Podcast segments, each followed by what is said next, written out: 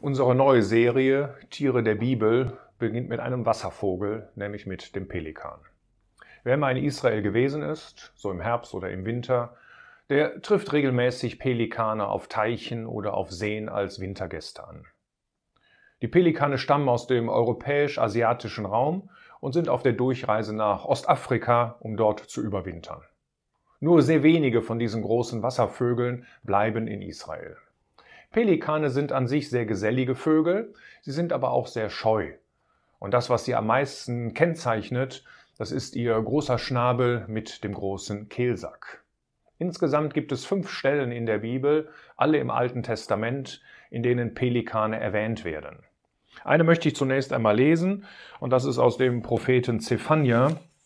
Dort lesen wir etwas über die Verwüstung der Stadt Ninive. Ninive selbst ist eine Stadt, die am Fluss liegt, nämlich am Tigris. Und dort lesen wir in Vers 14 von Kapitel 2, und in seiner Mitte werden sich Herden lagern, allerlei Tiere in Menge. Sowohl Pelikane als auch Eulen werden auf seinen Säulenknäufen übernachten. Also der Pelikan ist ein Wasservogel und er hält sich dort auf, wo eben auch Gewässer sind, weil er auf die Fische als Nahrungsmittel angewiesen ist. Ein Pelikan frisst am Tag ungefähr 300 Kilogramm Fisch. Es gibt acht verschiedene Arten von Pelikanen. Davon kommen zwei in Israel vor. Zum einen der gemeine Pelikan, um mal die deutschen Namen zu benutzen. Das ist wahrscheinlich auch der Pelikan, der an den fünf Stellen im Alten Testament gemeint ist. Dann gibt es aber auch noch den stirnrunzelnden Pelikan. Und das ist der größte Pelikan, den es gibt. Der hat ein Körpergewicht von ungefähr 15 Kilogramm und eine Flügelspannweite von ungefähr drei Metern.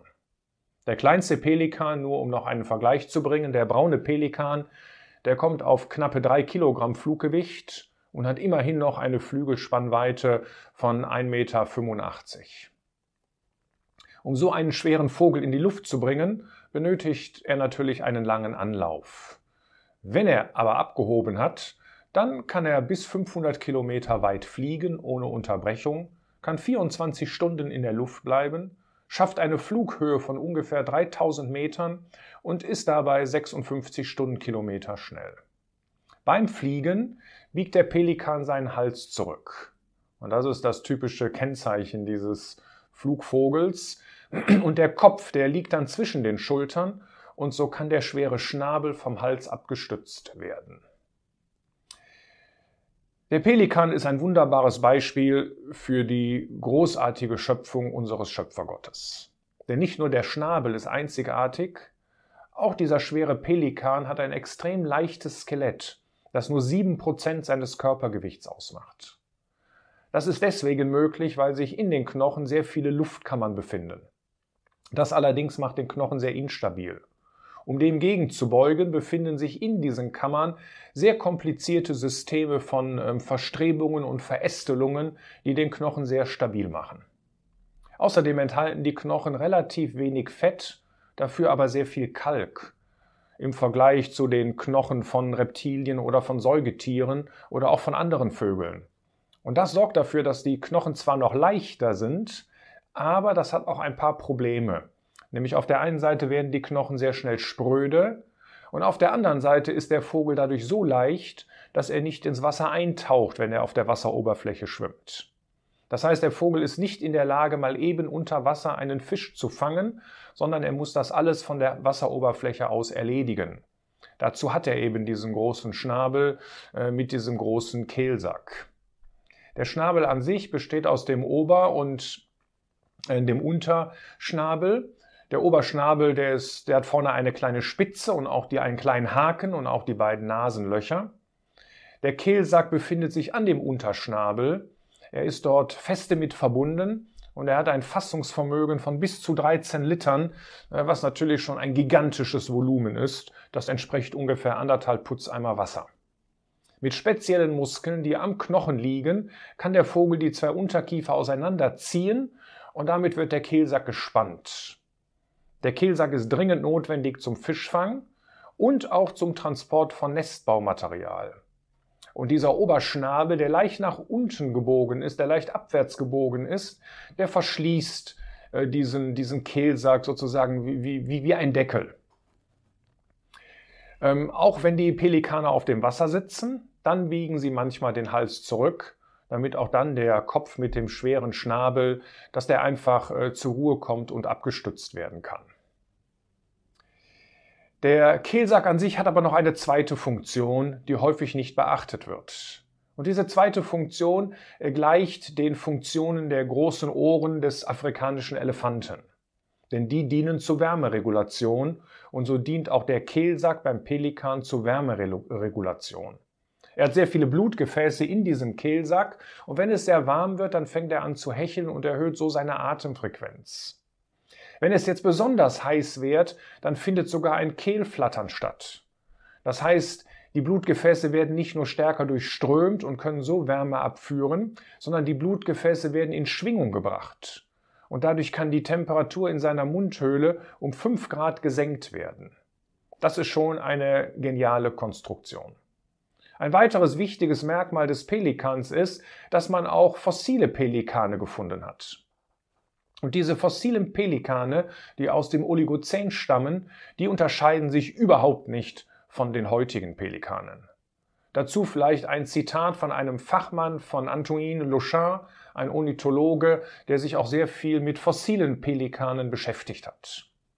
Da heißt es aber, die genauere Analyse hat ergeben, dass die Fossilabdrücke von einem Pelikan stammen und dass dieser Pelikan den modernen Pelikanen überaus ähnlich sah.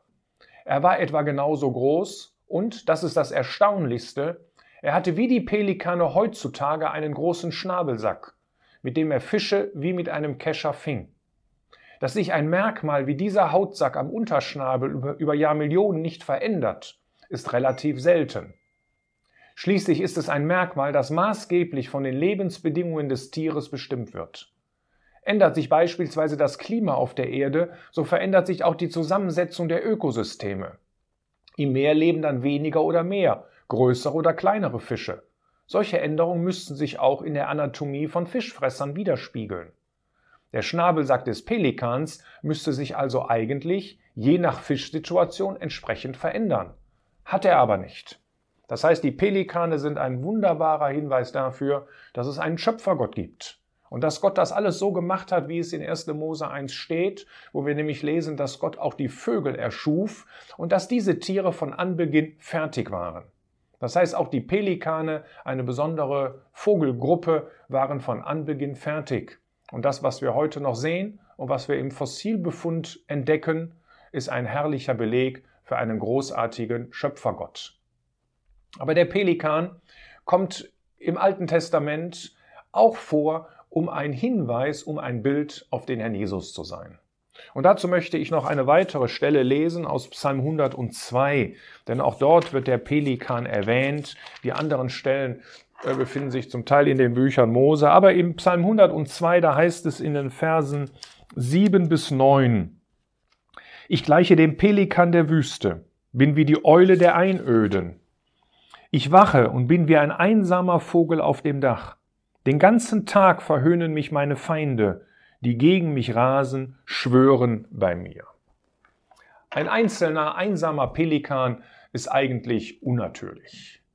Die Pelikane treten immer in größerer Menge auf und sie jagen auch in größerer Menge und sie müssen sich sogar beim Jagen gegenseitig unterstützen, weil natürlich die Fischer auch versuchen, vor diesen Pelikanen zu fliehen. Also ein einsamer Pelikan, der alleine seinen Weg zieht und sich dann vielleicht noch in einer Wüste befindet, ist ein sehr, sehr seltenes ähm, Exemplar, ist eigentlich etwas, was völlig unnatürlich ist. Das gleiche gilt für den Herrn Jesus. Der Jesus ist gekommen, um sich um sein Volk zu kümmern. Wegen seiner Liebe zu seinem Volk ist der Herr Jesus Mensch geworden und auch wegen seiner Liebe zu uns.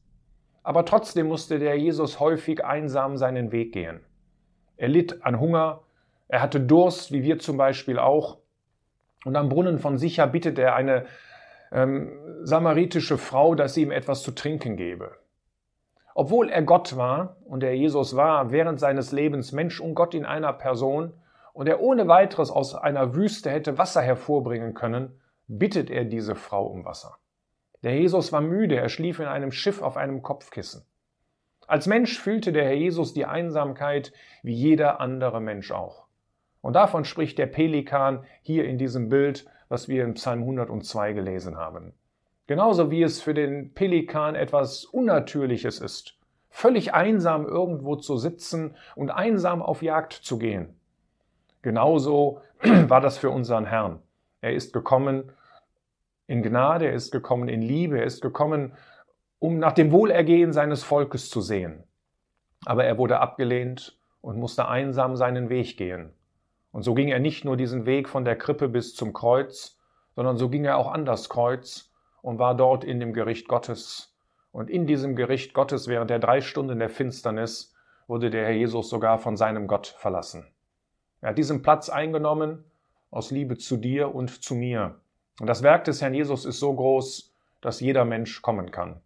Aber unser Wunsch ist, dass du auch kommst, dass du mit deiner, mit deiner Sündenschuld zu Jesus Christus kommst und dass du ihm deine Sünden bekennst.